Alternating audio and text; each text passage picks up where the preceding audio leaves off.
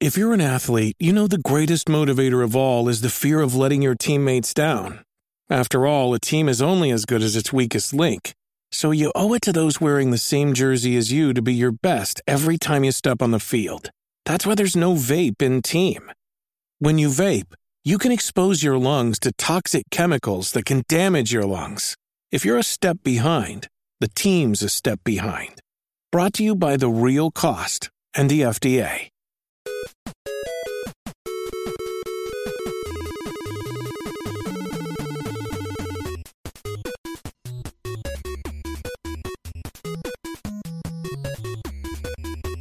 This week on episode 4 of Switchcraft, we've got stuff for hardcore gamers. The power line is back. We've got a PAL release date. And is size everything? Thanks for listening. Stick around for the Switchcraft.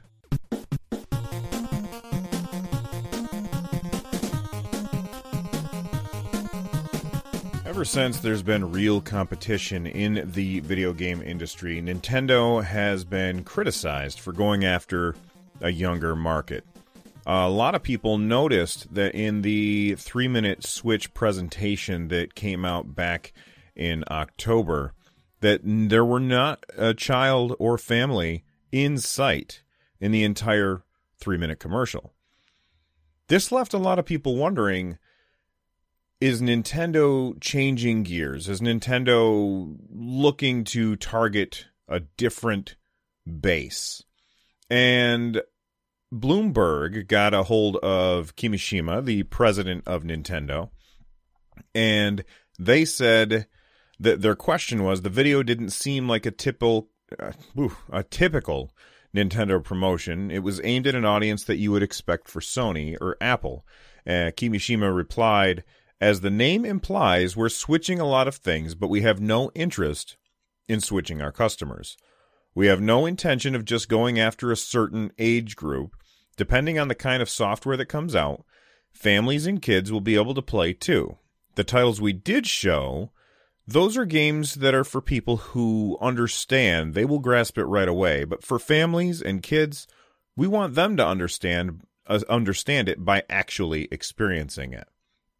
So a lot of people are were thinking, well, is Nintendo going after hardcore gamers? Uh, he continues to say our core philosophy is that we want to increase the number of gamers at all ages, and there's no change in that. So this has been basically their mantra ever since the Wii came out. They said, look, we're trying to expand the gaming market rather than just targeting a very small group of people we think that there's a lot more gamers out there who currently don't actually identify as gamers.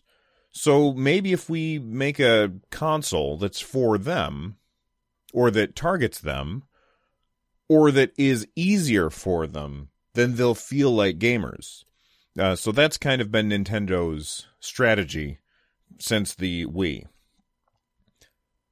He he went on to say, so we have no intention to lean towards just core gamers, but to communicate our new idea, when you think about who will understand it first, naturally it'll be people who understand games. To communicate that as quickly as possible, we focused on those folks who really understand games. So it seems like Nintendo's not done with their marketing. And that's good. I'm all for the Nintendo Switch being a console that I can easily use with my son just as well as I can play the next Elder Scrolls game on. That's not a game that I want for him. But that doesn't mean that there should only be games for adults on the system either.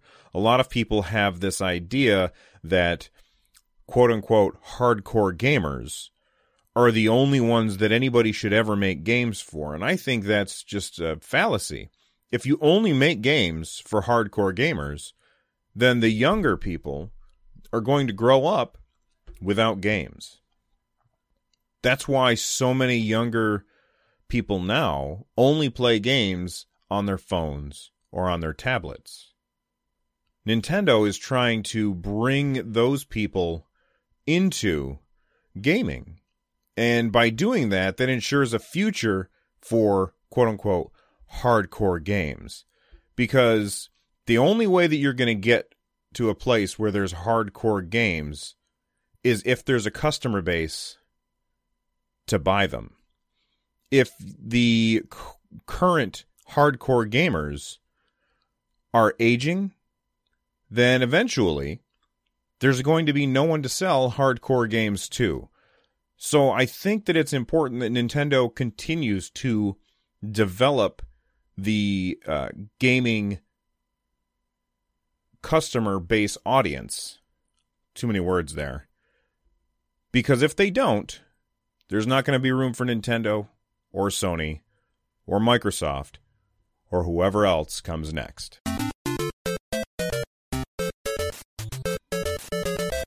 When I was a kid, there was a hotline that you could call for just about any game if you got stuck and you wanted to find a way through it. Nintendo had one of these hotlines. I never actually called that one. The only time I ever called a hotline was for a game called uh, The Legend of Kyrandia Malcolm's Revenge. Uh, basically, you played an evil jester. This was a sequel game. Uh, this was not for Nintendo, it was a PC game. And you it was the sequel and in the first one the malcolm was the bad guy and you had to defeat malcolm. I never played the original. And then in the sequel you played as malcolm and the this weird evil jester and you were trying to get revenge on those who had thwarted your earlier plans. I remember getting stuck in the game. I couldn't figure out what to do. I looked in the uh, game manual and sure enough at the back, there was a phone number that I could call to get help. I called and then promptly, promptly found out that it had cost money, and my parents were less than happy with me. Fast forward to today. Well, not today, but um, I believe November 11th. Uh, yeah, that's the day that the Nintendo will that Nintendo will release the NES Classic which is basically a very small uh, version of their Nintendo Entertainment System, the gray box that we all know and love back from the 80s. Uh, little tiny version with little tiny cords, but we'll talk about that later on. Um, and this thing comes with 30 games on it. You can buy it for 60 bucks, although you can't buy it yet. You know, there's no pre-orders anywhere. That really kind of irritates me. So you're going to have to find this in a store someplace um, or set up a thing on Amazon in order to get notified when it comes out. That being said, with the release of the Nintendo Classic Edition, um, they are Nintendo is also bringing back their power line. So Nintendo had the Nintendo Power line that you could call. It was in the phone number was found in Nintendo Power magazines. You could call and for X number of dollars per minute, you could get hints for your favorite games. Um, I really wish I could go back in time and call them just so I could record it and see what it was like back then. My guess is that there was probably artificially slow talking advice on how to do stuff kind of like that because they wanted to drag out the amount of time that you were on the phone to get the most money. That being said, uh, the announcement uh, reads like this: that says while playing one of our one of the 30 great NES games included on the NES Classic Edition during the weekend following the Friday launch, you might find yourself puzzled by some of the more challenging games. How do I find the first warp whistle in Super Mario Bros. 3? You might ask yourself. If your memories of the original games fail you, no need to fret. You can just call the power line, which will, which will return and run from November 11th to, to November 13th between the hours of 6 a.m. and 7 p.m. Pacific Time each day. The original Power Line was a beloved service in the 80s that connected fans to Nintendo gameplay counselors who offered helpful tips and tricks. In this fully automated version, you can use your real life phone. Bonus points if it has a cord. It's kind of gutsy for them to mention cords with the NES Classic Edition having a two and a half foot cord on its controller, but whatever. Uh, to dial 425 885 7529 to hear recorded tips for several games, plus behind the scenes story of the, of the original Nintendo gameplay counselors. You never know what you might learn. I think that this is really cool. They didn't say anywhere in there if it costs money to call. I am definitely going to be calling it and recording it. Can I record it? I don't know if I have the equipment to record a phone call. I'm going to look into that and see if I can. If I can, I'm going to record it and uh, I'll throw it in the podcast uh, when it comes out. But that's not until November 11th to 13th. So that's probably going to be in episode five of the podcast, not episode four. Anyway, if you're curious and you can find out if it's free, give them a call. See what it was like back when I was a kid. Most of the time, you, I mean, you just had to find out from your friends. Everybody was playing the same games at the same time anyway, because there was like four games a year that you could really get your hands on. At least that's how it seemed. And so you would talk to people and they'd say, "Oh man, well I I read in this magazine that if you do squat down on this white block in the first level of Super Mario Brothers 3 that you can uh, go into the background." Uh, and then you'd go home and you'd try it and sure enough it would work or in Zelda you're having trouble getting through the uh, Twisted Forest. Twisted Forest? The Lost Forest? I forget which one it was. Uh, and you'd have to find out from your friend that, that they went west twice and then north three times and then south once and then north again in order to get out. This isn't something that you could go to YouTube and watch a, a, a video. And even back then, they didn't really have the books that they have now, where where there's a, an entire um, industry has sprung up around selling people a guide or a walkthrough for a game. So, anyway, find out what it's like. Call 425 885 7529 or just tune in next week on episode 5 of Switchcraft and uh, we'll find out what it's like.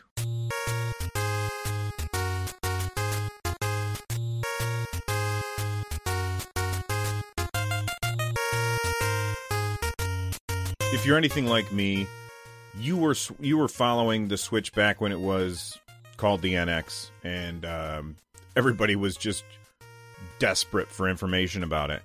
And you also probably weren't terribly surprised when they actually did the announcement or the unveiling on that uh, YouTube video because we actually kind of knew what it was going to be like ahead of time.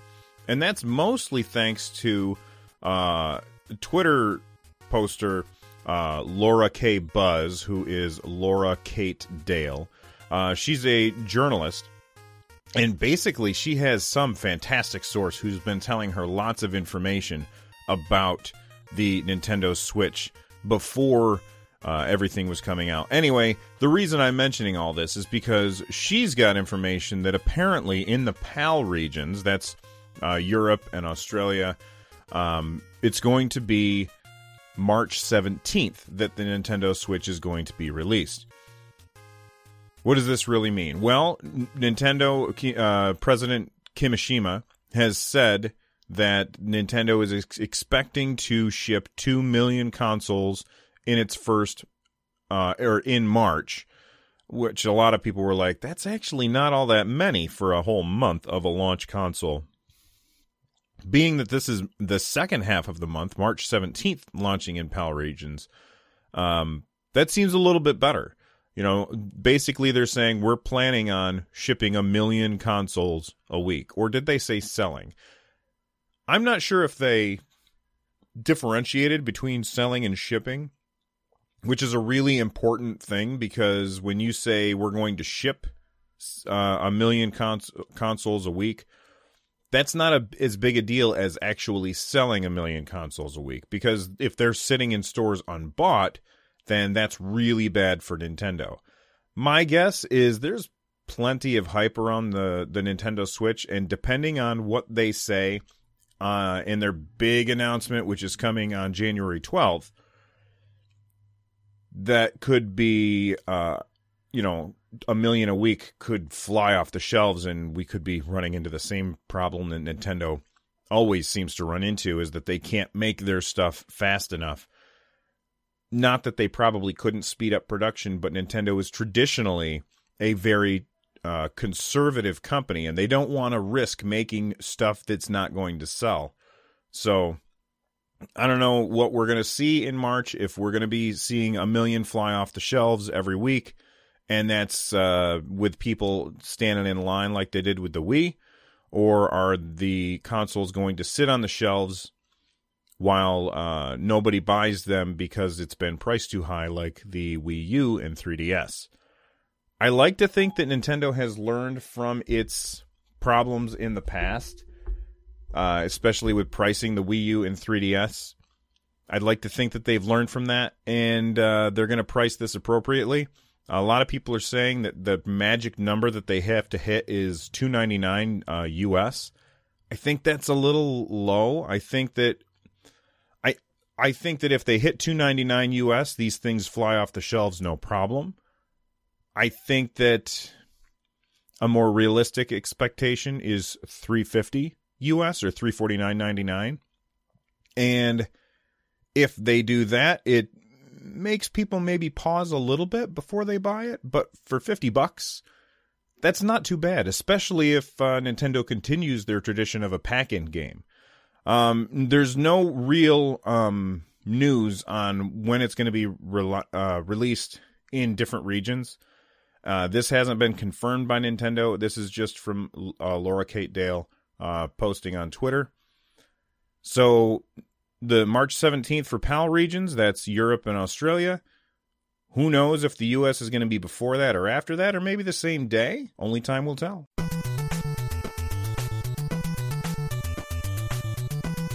The last thing that I'm going to talk about today is just weirdo thoughts that have popped into my brain.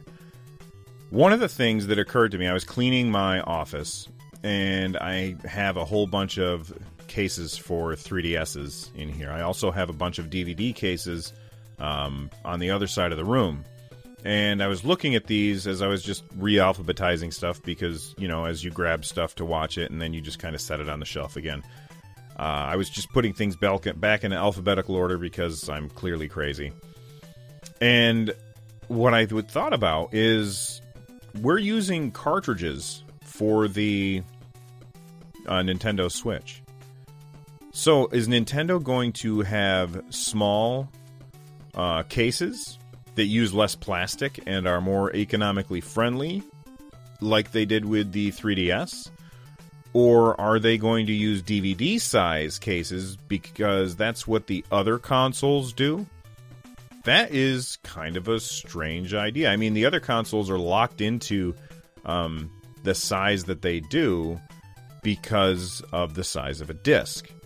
Nintendo's using little tiny cartridges, so should they make them smaller? Should they be the same size as a 3DS case? That's a fair question. If they make them the same size as a 3DS case, somebody who's going in to buy something for somebody else, maybe let's say a non I, I hate to be ageist here, but let's say grandma goes in to get little Johnny. Little Johnny is in every story, isn't he? Uh, anyway, uh, grandma goes in to get little Johnny a video game for his birthday. Okay. She goes in and she sees the 3DS cases and she sees the Nintendo Switch cases. And if they're the same size, she might buy the wrong thing. Maybe she'd buy the wrong thing anyway. I don't know. It's kind of weird. I mean, right now, Blu rays are shorter than DVDs. Do PlayStation, I think PlayStation games and Xbox One games, I think they come in full size DVD cases, as does the Wii U case. They're, like they're not as small as Blu-ray cases. So what form factor are we going to end up with? And I know this is very unimportant, but I'm just curious. About what they're going to do. I think that they're probably going to be shipping these things in a small case like the 3DS case. Um, the smaller they are, the less that they're going to have to pay for shipping, the more items that they can fit on a shipping container, and the higher their profits will be. That being said, should they be the same size as a 3DS case? That might confuse Grandma. Sorry, Grandma.